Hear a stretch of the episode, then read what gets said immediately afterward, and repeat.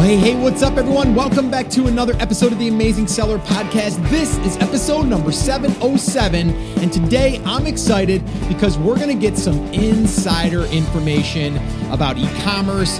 And really, this is a state of the merchant report 2019, and it was put together by a good friend of mine. Andrew Youderian, you may or may not know who he is, but he runs a very, very successful e commerce forum for seven and eight figure sellers, and that's e commerce fuel. And he does this report every single year. He has been for the past three or four years. And what's really cool about it is is he's asking these questions to seven and eight figure sellers and getting a lot of facts okay, from I believe it was over 400 businesses, but uh, we'll actually discuss that in this interview. But it's really awesome to kind of hear like what are the best sales channels? What's the best traffic channels that these that these sellers are experiencing? How much of their business is coming from amazon? Uh, you know how are ads performing and what types of ads are performing? So all of these all of these details are packed into this report. So i'm going to give you a link to that report but also we're going to dive into some of the highlights of this report inside of this episode. And it's always good hanging out with andrew. Andrew's also been uh, a huge help in uh, in, in really allowing us to kind of look behind the curtain of of an event that he puts on as well for his community. And uh, you know, you guys know that we're doing an event coming up called Brand Accelerator Live, and uh, I've really leaned on him in uh, in so many ways just by asking questions because it's my first time doing a live event and I wanted to make sure that I'm you know going to set this thing up for success or at least the best chance for people to succeed and really win uh, from going to an event. And uh, he's just been really, really awesome with that. So, again, I throw a little shameless plug out there. If you guys have not checked out Brand Accelerator Live or grabbed your tickets yet, depending on when you're listening to this, you can head over to brandacceleratorlive.com and grab a ticket or at least get the information about the event. And then uh, if there isn't tickets available at this current time, you can get on a wait list. But if you go there and there's tickets available, grab one. It's going to be awesome and it's going to be epic. All right. So, guys, I'm going to uh, just go ahead and lead into the conversation that I had with Andrew. Uh, it was really awesome to just really get into the nitty gritty of uh, you know what's going on behind the scenes with these these uh, over 350 sellers. So really excited for you guys to hear this and listen and just understand too what we're talking about here is like what's the future? What's the future of your business? What's the future of other e-commerce businesses? And what are they doing to drive revenue drive sales drive traffic and all of that stuff? So just really take notes and then also go over to the link that we give you so you can check out this report that Andrew put together. It's really, really extensive. And it's really graphical. So you can kind of see a lot of these graphs and charts and all that fun stuff. So, anyway, I'm going to stop talking so you can enjoy this interview that I do with my good friend, Mr. Andrew Youderian. Well, hey Andrew, what's up, man? Welcome back to the podcast. What's going on, man? How you doing? Uh, I'm doing well, thanks, Scott. Good to good to be back here, and uh, yeah, things are great. And uh, before we started recording, we were talking about your your event, which is coming up, which uh, sounds pretty awesome. You got a good lineup of speakers for that. Yeah, it's it's exciting, man. Like, yeah, it's you and I were talking a little bit about your first ever event, and uh, you know the you know the the stress that comes along with it in a good way, and yeah. uh, and and the reason why you're doing it all is to really help people and really build that community side of things. And uh, yeah, it's it's it's exciting and also scary, and you know all of that wrapped up into one. But I'm really excited about it. Yeah, it looks super cool. And the focus is all about kind of building a, a lasting mm-hmm. brand uh, as opposed to just like one-off products on Amazon. Yeah, Brand right? Accelerator Live. It's uh, you know basically that's exactly what we wanted to do here. And it's funny. I was at Sellers Summit. Um, which you know, you know Steve Chou, his event. You know, we're good. We're sure, all good yeah. friends, and and uh, I had a guy come up to me and he said, uh, "Hey," he goes, "You know, this is a great you know event. I love it. I, I want to attend other events. I want to attend other amazon events too. And i'm like well how many other amazon events have you went to? And he's like well i went to this one i went to that one. And i'm like okay. I go why don't you switch it up a little bit? Why don't you go to more like a digital marketing event. And this way, here, you can take those principles and apply it to an e commerce business. And you're probably going to stand out amongst everyone else because not everyone else is doing that. People on Amazon, that's all they're doing is focusing on that one channel. And he's like, that's a great idea. Which one would I go to? And I'm like, well, you know, and I, I gave him a couple. Um, and actually, one of them was like traffic and conversion, which is a big one.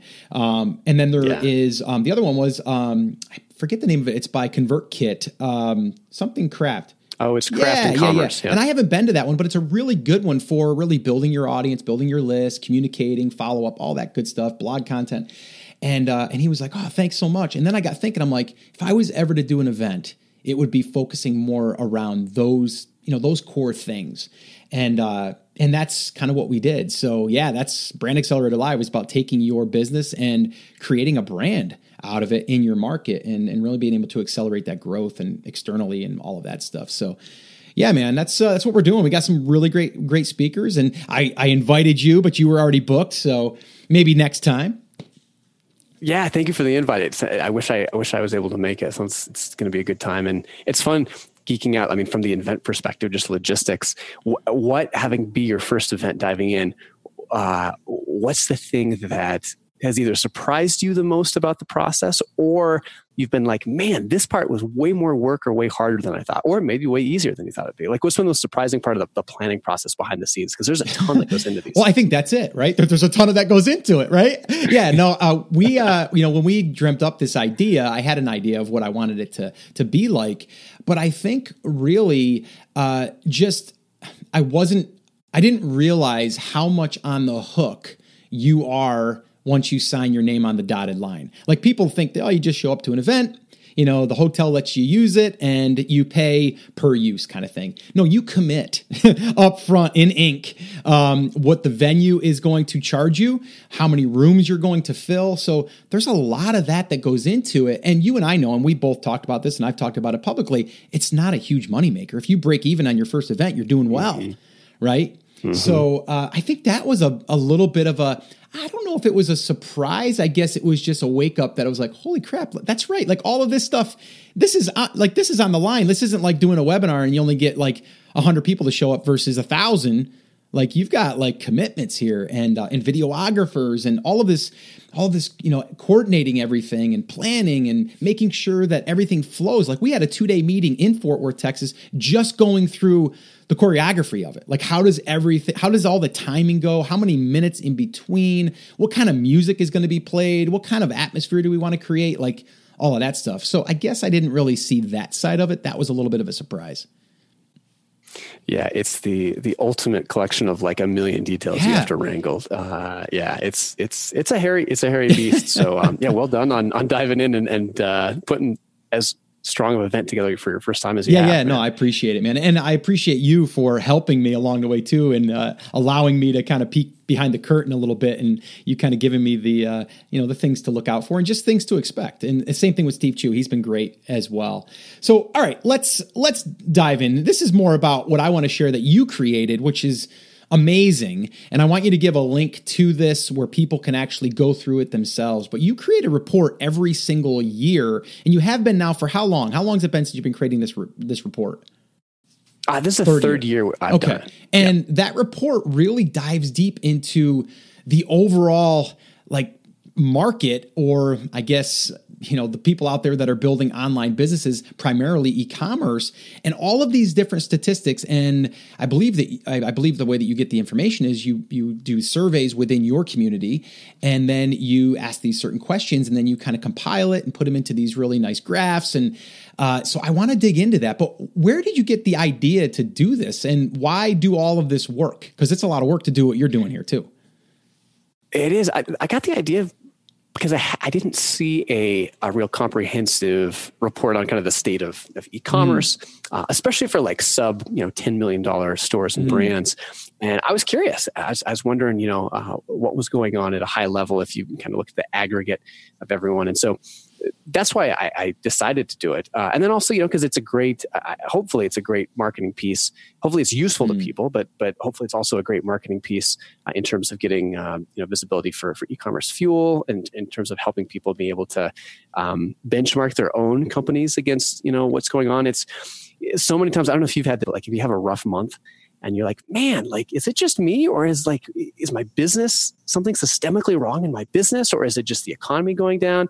And, and having some some numbers across you know, revenue growth, ad costs, all these different things that store owners can look at and say, wow, okay, yeah, it's not just me cost like facebook's getting way more expensive or wow it's not just me like you know uh, you know growth is, is is is slowing or accelerating whatever it is i think can be really helpful no it, it is. It's very very detailed um, well done.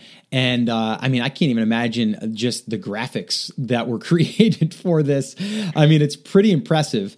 Um, but it's also pretty eye opening in in certain areas. There's a few of them that I do want to dive into, but uh, let's kind of walk through it. So where where is like the biggest thing for you think people to to kind of draw into that you thought was like pretty interesting when you started putting this together? Yeah, in terms of like the biggest trend that I saw. That yeah, kind of, yeah, yeah, yeah. I would say so. I'll preface this just to give you a, a, quick little sense of who this is is is is pulling from. The average store owner is doing about just shy of three million dollars in revenue. It's about four hundred store owners mostly U.S. based, like three quarters U.S. based, but with a you know a spattering of international folks as well.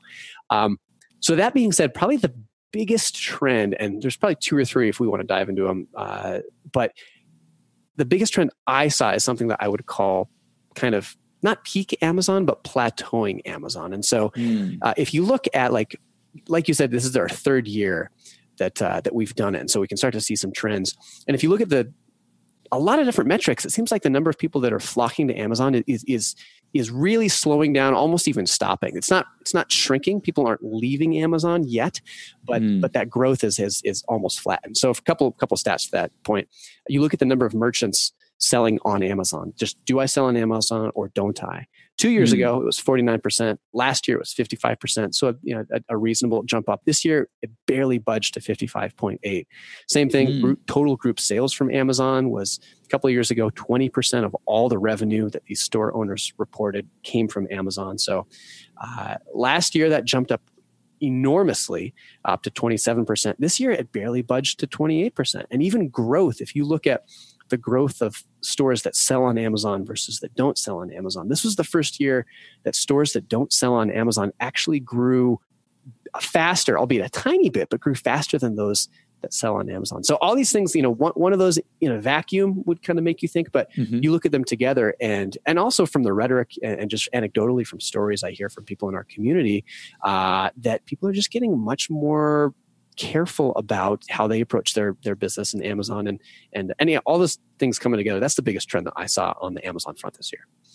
Mm, yeah, no, that's it. It is interesting, and I'm looking at the uh, the the portion there that says revenue keeps growing strong and revenue 35.9% average growth. And I'm just looking at the different models as well. Like you have them all broken down like drop shipping, reselling, hybrid, private label, manufacturing. And it's interesting uh, because I'm looking at private labeling and it looks like that has decreased. So, because we're showing on the left hand side revenue growth by model and then income growth by model. So, what what's that breakdown mean? I guess I guess represent that for me. Yeah, so that's just talking about eh, the different business models, uh, what kind of product you sell, you reselling, you drop shipping, you manufacturing. Uh, who, when you look at how quickly are those different business models growing their top line revenue versus their income growth? And so it just gives a sense of. Um, oh, I got you. If that makes sense, yeah. Okay, yeah, yeah, yeah. No, and, and I thought that was just interesting, and it's really cool, guys. If you if you guys have uh, not looked at this, I'm going to link it up in the show notes. But then uh, Andrew can give you a direct link. Is there a direct, easy link for people to get to that like right now? Is it? Yep, um, there is. Yeah, ecommercefuel.com okay. forward slash 2019 dash report, uh, and that will take okay. you to it.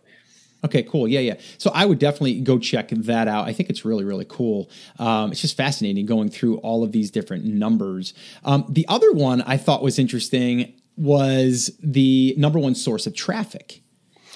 Yeah, this was interesting too. I mean, you think so. so the question I asked store owners was, you know, what's your when you look at your traffic, where do you get the most traffic from? So this doesn't mean necessarily you get 50% plus of your traffic from it, but when you look at your largest traffic source, what is that? And mm. the answer, but you know, almost half of people said that they're still their number one traffic source is still organic, which I thought was cool because, you know, it's so many times, especially today in 2019, um, people are spending a lot more on paid acquisition. SEO has gotten a lot harder, more competitive, and obvi- it definitely has gotten more competitive. But it's nice to see that that people are still able to get the majority of you know, at least their, their most popular traffic source still comes from free organic traffic, which you know is is uh, increasingly you know it seems at least like it's uh, it's getting harder and harder to come by these days. Yeah, and so what would you like? Those store owners are they are they publishing content to get that free traffic? Uh, what is their what is their I guess what is their vehicle to allow them to get that free traffic? Yeah, good question. I didn't break that out. I should have. Uh, maybe that's something I can I can ask a little more detail on next year. I would guess if I had to to speculate, probably 80% of that is coming 80% plus is coming from google uh, from just you know organic search results and then the rest of it is probably coming from places like uh, you know instagram organic traffic that way social media and some other a few other platforms Okay, I got you. Yeah, because that would be interesting. Because I mean, a lot of people are building out content, you know, sites that can bring in the traffic and then from there lead over to your store. Um, there's one that comes to mind. I don't know if you, have probably heard of these guys. It's uh, I think it's uh, Mystery Tackle Box for the bass fishing kind of market or just fishing market in general. They have like a subscription model for uh, fishing gear. So every month you get a new box with new lures, and it's a pretty cool, cool model. But they are really, really uh, pushing content, free content, tips and tricks, and they're also using third party. So they're using a lot of their a lot of their customers to share their number one tips and how they're catching the bass, and then they lead people over, and then well, while you're there, you might sign up for their subscription service you know. Very cool. I'm looking at these guys right now. I uh, this is a, a brilliant idea. I oh, never, yeah, I've never even heard of it, but this is cool. Yeah, it's a beautiful. I mean, they're crushing it, crushing it. Uh, and again, I mean, they have a business that's subscription based, so they can pay to acquire that customer a lot more than if you're just selling like a one off or a, you know a, a, few different products. They can spend more to acquire that customer and then keep those customers. But yeah, they have a great business model. I always tell people if you want to see a good business model, go check them out because uh, they are they're doing a really good job to promote themselves through uh, free content. Um, and even Facebook ads. I mean, they can run Facebook ads and give away a month free to get your first, you know, your first box of tackle, and then hopefully they can win you over with some, uh, you know, with some some more, you know, different uh, products or even just content. Yeah, interesting. Oh, another kind of tying into this, thinking about like building businesses today, and in, in light of some of these trends. Um, you know, a company like this where you have subscription, you have people coming back over and over and over again, you can afford to to spend more on them because they're going to keep coming back to you. Like that's increasingly important, I think, for businesses you build because ad costs. Another thing that, that I looked at in this report mm. was like, I mean, it's no surprise to anyone that ad costs are going up across the board. And like for the second year, they went up by about 15%. Last year was 15 up. This year was 15 up. Um, but you look at the increase in in ad costs, like which platforms are most expensive, and mm. Facebook increased the most this year, almost 20%. It gave the lowest return on ad spend at 3.4x. Google actually gave the highest return on ad spend at over 5 and increased the slowest costs on a cost basis at 10%.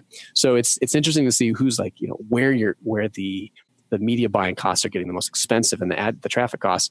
But uh, yeah, I mean, as this, I don't think this is going to stop. It's going to keep going as long as you get you know so many you know three or four companies controlling so much of the traffic. And you can you can get a model like these guys over at Mystery Tackle have, uh, where it's not just one and done. It's going to help you stick around way longer in this kind of more increasingly expensive uh, traffic world we live in.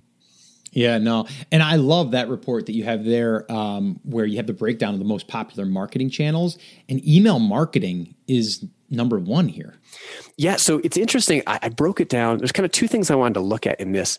I wanted to look at what was most popular. So popularity is just what people adoption, right? Like what people are sure. using. It's not necessarily effective. So I want to see what, what's most popular.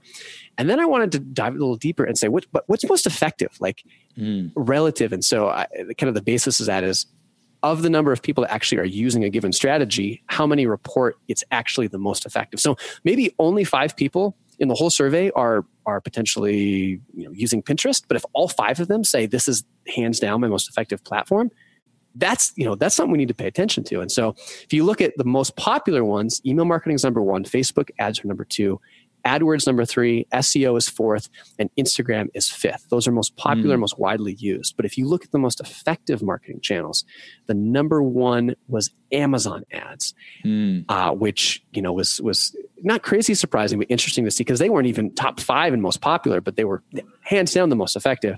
Email marketing was second most effective from an ROI basis. SEO was third, AdWords was fourth, and like a distant number five, not even close, a way distant number five was Facebook ads. So uh, mm. I know I don't know about you. I know a lot of people who uh, try to go out, spend a lot of money on Facebook ads, and like anything, you got to know what you're doing and, and, spend the time to to, to research it. But uh, I think Facebook ad, there's a lot of people out there who are spending a lot of money they aren't getting the returns they want and they feel like they're alone. Ah, you're not alone. Like there's a yeah. lot of people pouring yeah. a lot of money into Facebook and they're not necessarily seeing the ROI that they hope for.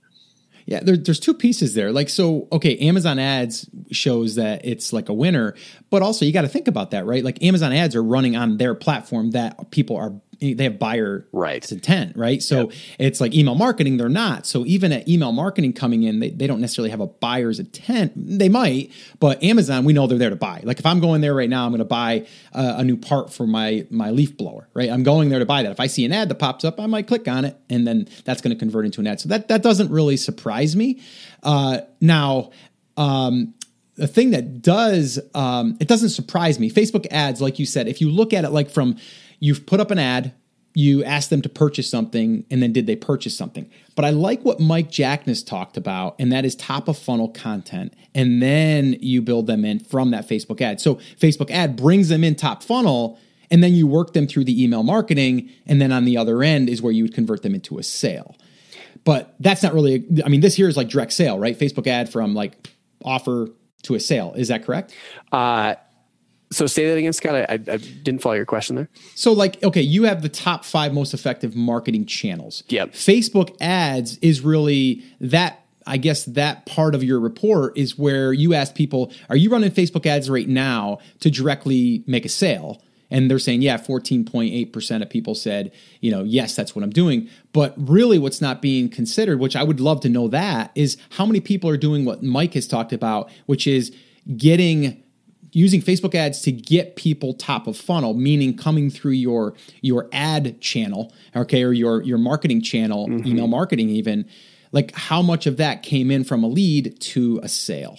Yeah, it's a little tricky, but you see what I'm saying? Like that's a direct sale. What are we doing if we know what we're doing on the other end, where we can bring people in top of funnel and then lead them through um, to potentially buy over and over and over again? Yeah, and that's uh, that wasn't something I got as nuanced to ask. It wasn't necessarily asking like, are you using Facebook for kind of you know, top of funnel to build an audience, uh, or are you mm. trying to you know drive direct sales from Facebook? Because yeah, driving direct sales from a Facebook ad uh, with you know you got to interrupt somebody yeah. get their interest and then convince them to buy. Like it's a much different process. And I think that's why Amazon ads are most so much more effective is because a it's natively integrated into their platform and b it's you know it's, it's such a higher purchasing intent um, but yeah mm. I, that's a good question i'm not sure how many people are, are, doing that but i think the takeaway for this one for people is if if you know if you're selling on amazon a lot and you're spending a lot of time on Facebook ads, but you haven't dialed in your Amazon ads, probably you're going to see a better return on your time, especially in the next month or two, if, if you get Amazon ads dialed in first and then move on to Facebook.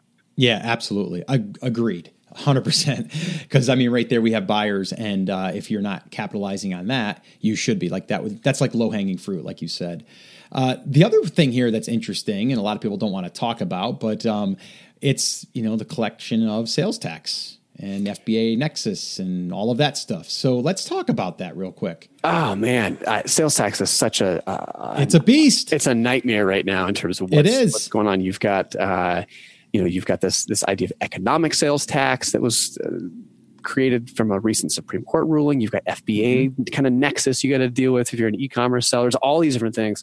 And one of the things I asked uh, in the survey was, "Are you submitting sales tax to all the states where you have quote unquote FBA nexus inventory. So if mm. are you tracking where your FBA inventory is stored and then submitting sales tax accordingly, assuming that gives you nexus and and less than a quarter of people were actually doing that. So the vast mm. majority of people were either not collecting or declined to respond, which pretty much means I'm not collecting.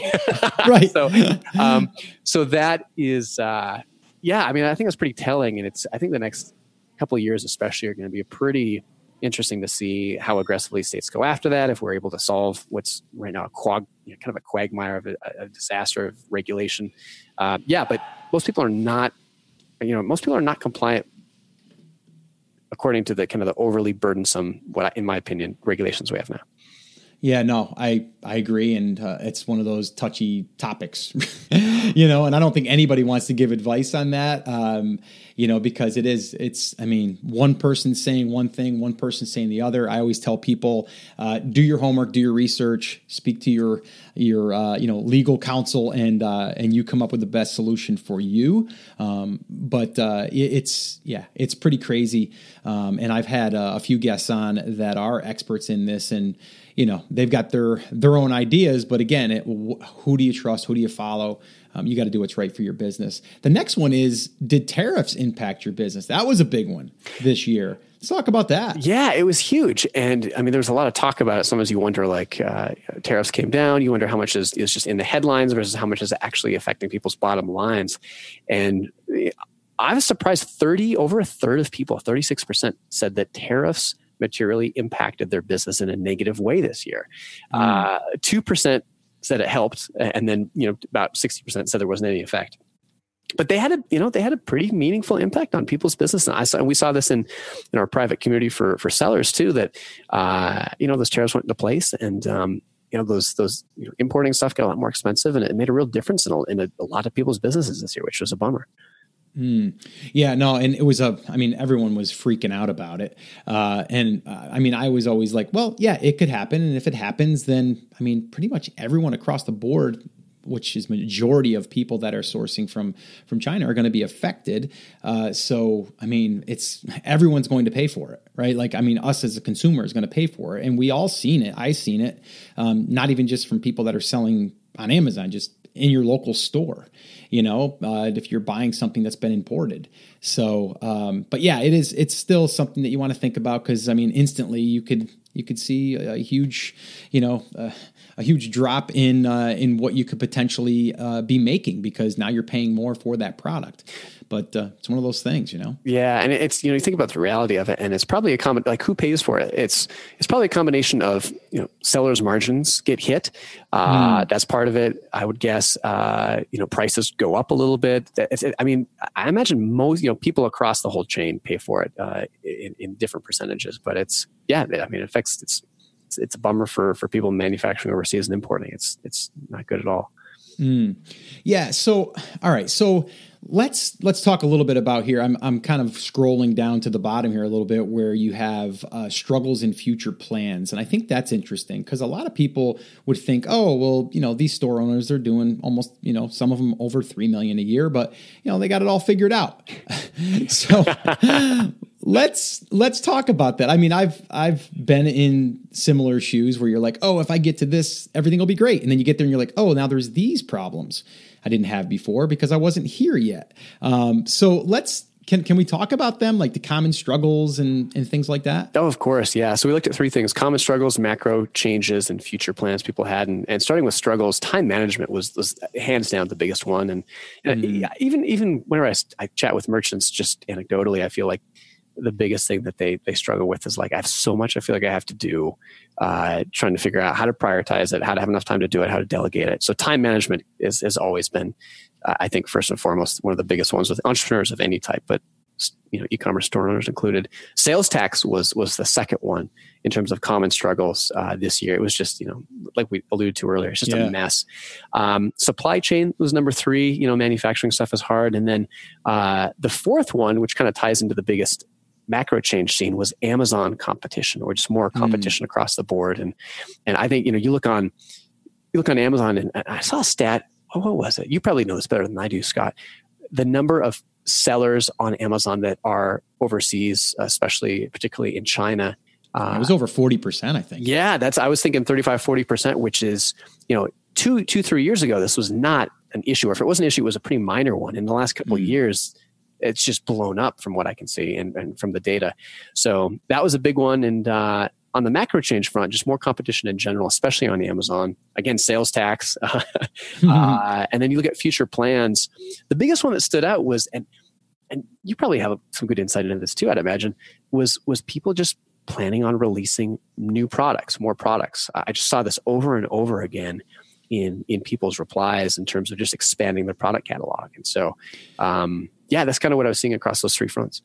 Yeah, and I mean to to kind of talk about the new products thing, like I believe yes, like all companies if you release new products, you have a better chance of increasing revenue and profits and all of that stuff. But also complicates the business too if you continue to continually add and if you don't trim. Because there's some products that people are probably still hanging on to that might not be worth sourcing. You might be sitting on, you know, five hundred thousand dollars in inventory and it's going to take you two years to go through it or something. So I do it's it's kind of it's a tricky situation and because people don't want to trim a product because they're like well it still brings in some um, but if you really if you know your numbers and you're like it's only bringing in like 3% we're making on that is it worth it even to carry it for the money that we could invest in a new product. So I do believe new products is a great way to expand, but also can complicate things. So I think you just have to be careful with doing that. And I think another thing that people are, are always kind of playing around with the idea of, well, if I release new products, I'll just keep releasing new products, then the competition can't stay, you know, can't keep up. But then the same breath, they're going to catch up to the last one you did, and then you know you're going to release another one. Then they're going to catch up to that one. So you're constantly in this in this hamster wheel of just having to create new products to stay ahead. I don't personally like that. I'd rather come out with like a really solid product or products and then from there figure out how to get in front of more people, not just on that one channel. Yeah. That makes sense? Totally, totally makes sense. Agreed. Yeah.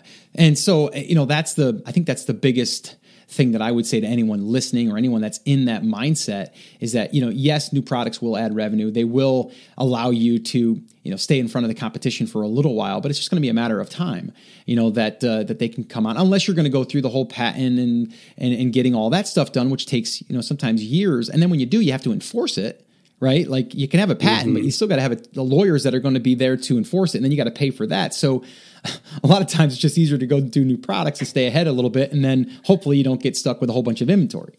Yeah. How, how have you seen on the Amazon front? Have you seen the the lifespan of a product decrease? You know, in terms of the, the the longevity, how long it can it can kind of be on Amazon, do well without an insane amount of competition. Have you seen kind of the, from when you introduce it to when you have to start thinking about you know uh, not sunsetting it, but when it's you know the fruits really really dry up, or at least get get too much, you, know, you don't see quite as much profit from it. Have you seen that kind of lifespan for a product decrease over on Amazon over the last you know eighteen months? Absolutely, absolutely. Like yes, and and it's you know that's what's getting me even more.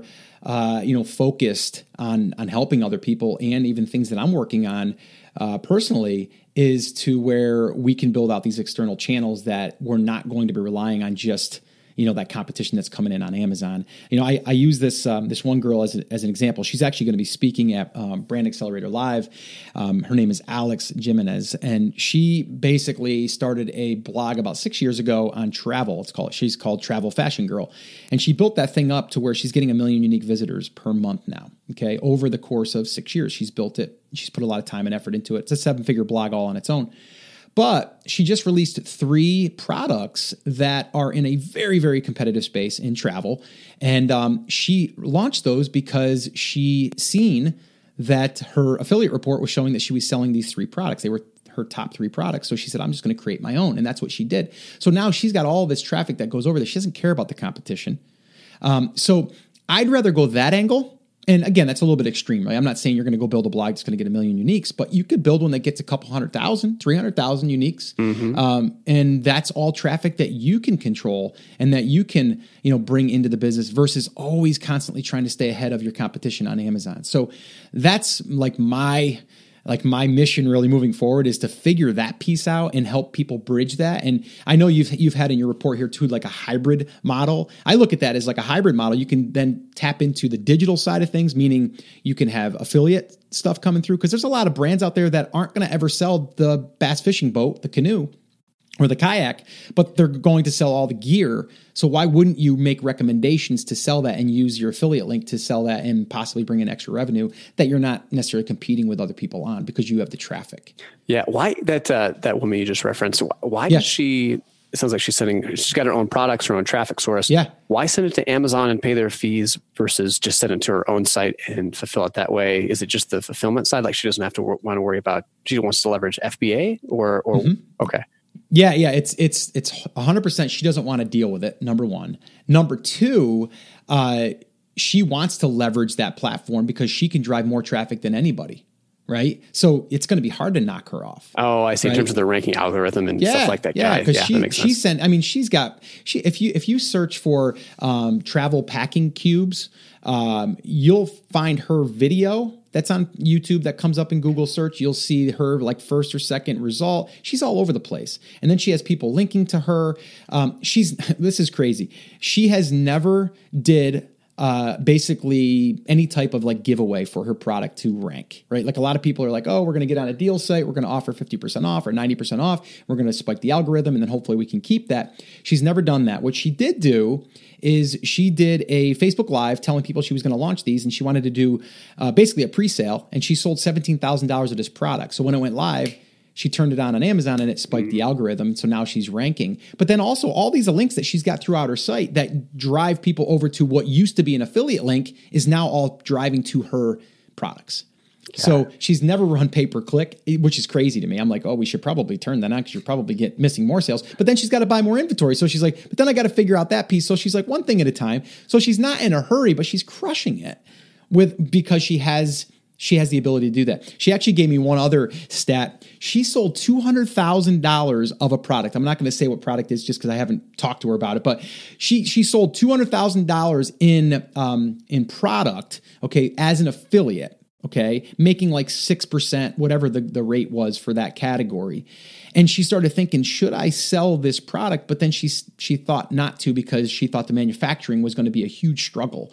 So she said, I might just partner with someone and let them do the logistical side of things and I'll just do this. So, to answer your question, she uses Amazon. So, this way, here, she doesn't have to deal with all the headaches of fulfillment. And she's also driving people to a trusted source, right? When they see the, the Amazon thing, they're like, oh, yeah, Amazon, cool. If I got to return it, I can. So, there's that little bit of thing. But she could always position it back over to her blog if she ever wanted to. Yeah, no, that makes sense. That makes total sense. Yeah, so she's crushing it. But that's what I'm excited about uh, in moving forward. And I'm sure that anyone out there that is, uh, you know, especially your audience, you know, they obviously they have Google traffic, so they understand the SEO game, the Google, uh, you know, search and content play and all that stuff.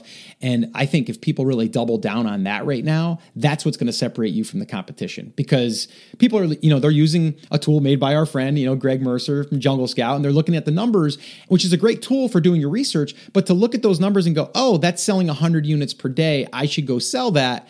Well, what you don't realize is that girl that's selling those packing cubes is driving all of her traffic to make those 100 sales. Those aren't necessarily a, a, a uh, Amazon search necessarily. So you might be mistaken when you go ahead and launch that. Yeah. The other thing too is, is there's, someone I was chatting with, probably a year or two ago. And, and uh, they said when they were doing stuff when they were looking at new products, if, if they had a product that was too high in some of the, you know, stuff like Jungle Scout that's, that just looked like a home run, they were yeah. really leery of, of getting into it because you're not the only person looking at that, right? Like there's lots of other people who are, oh, yeah. thinking like, whoa, this looks great. And so it may not be immediate, but you've probably got a stampede of people coming probably six, seven months down the road uh, that you're going to have to compete with. Yeah. Yeah. And at that number, when you're going after products that are selling 100 units per day, guess how many units you got to sell a day to rank? 100 units a day right? yeah. so it's going to be even harder to get that you know get that uh, wheel in there. So you, you just got to be careful. But uh, Hey, Andrew, this has been awesome, man. I, I love having you on. I love hanging out. I know we hung out for a five minute pitch and we got to, to chill and just hang out, but uh, really, it's just a pleasure. And I know that you got your hands in this a lot within your community and you really get to see a variety of different businesses and, uh, and just different e commerce businesses. Um, so it's always a pleasure to have you on. Is there any last little bits of uh, information or advice you'd give anyone after kind of reading this and kind of going through all of this data? Yeah, I, I think the biggest thing is um, kind of tying it back to what we talked about at the beginning. Just you know, Amazon's a super powerful platform. It's shaping e-commerce. It's not going away anytime soon. But uh, increasingly, people are just becoming a little more aware of some of the downsides of selling on it from either uh, you know, the risk, concentrated risk in your business, uh, the fact that uh, you know there's some sales tax sales tax implications, um, higher competition that you're going to have to work with or, or you know even stuff like you know, people knocking off your products like it's it's powerful but it's you know there's real reasons to think about you know not putting all your eggs there so and the data is starting to to really show that out too in terms of of people not flocking to it like they used to. So I just mm-hmm. say you look at the data from Amazon, you look at the ad costs going up. Uh, one stat we didn't get into, uh, but is interesting and telling is that drop shipping, the number of drop shipping companies that were part, you know, that, that reported this year, last year, I think drop shippers made up about 16% of all the respondents. This year they made up 8%. They got cut in half in wow. one year. Um, wow. You know, so you think about all these forces, and I think just it, it's you know if if you you know you follow this stuff, you know this, but uh, building a brand and having something that you control the platform on is is is really important, and and the numbers are showing that out. So that would be my kind of last parting thought on the data front. So. Awesome. And okay, so once again, how can people get a hold of this report again?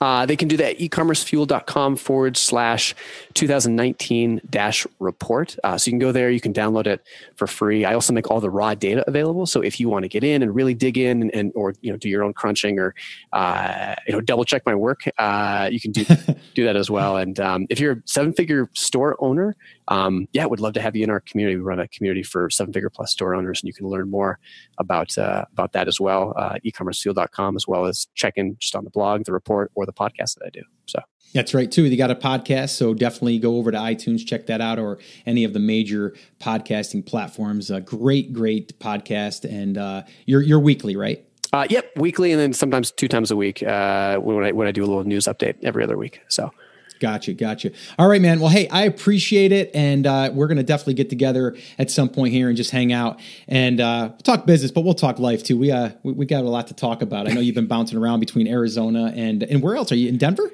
uh, it Denver? Bozeman, Bozeman, Montana. Oh, Montana. That's right. Yep. Okay. Yeah. So you're you're bouncing around too with the family, which is always fun to to hear stories on how that's all working out. But sounds like you're really enjoying yourself. So kudos to you, man. Yeah, thanks. Life's good. I, I have very few things to complain about, and uh, you know, going to do fun work with smart people, and uh, you know, mm, chat with people like you, and uh, you know, uh, be able to work in this amazing world we live in, where you can work from anywhere. It's a pretty pretty cool time to be alive. It, it really is. So, all right, man. Have a good one. I appreciate it. And guys, go check it out. Go check out the report. I'll link everything up in the show notes as well. But uh, thanks again, Andrew. I t- truly, truly appreciate it. Yeah, thanks so much. Appreciate you having me on.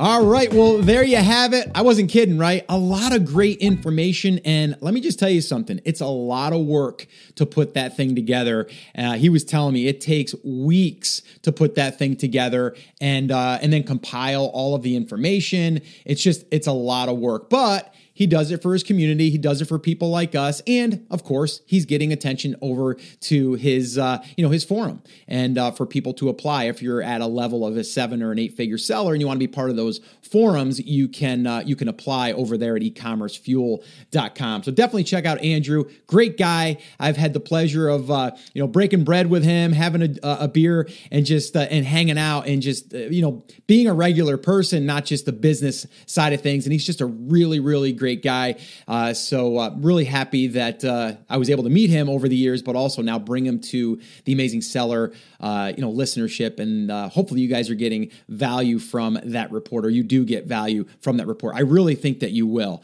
It's an eye it's an eye opening report, really, to kind of look and see like actual numbers and facts from from real businesses. So anyway, if you want the show notes to this episode and you want to get all the links that we talked about, head over to theamazingseller.com forward slash 707. Definitely head over to ecommercefuel.com. Check out Andrew and what he has to offer over there. And then the last little reminder is Brand Accelerator Live. If you've not grabbed your ticket yet, head over to brandacceleratorlive.com and check out all the details. Grab your ticket if they're still available. If they're not available, get on the wait list just in case we have any openings or last minute cancellations. All right, guys, so that's it. That's going to wrap it up. As always, remember, I'm here for you. I believe in you and I am rooting for you. But you have to, you have to. Come on, say it with me, say it loud, say it proud. Take action. Have an awesome, amazing day. I'll see you right back here on the next episode.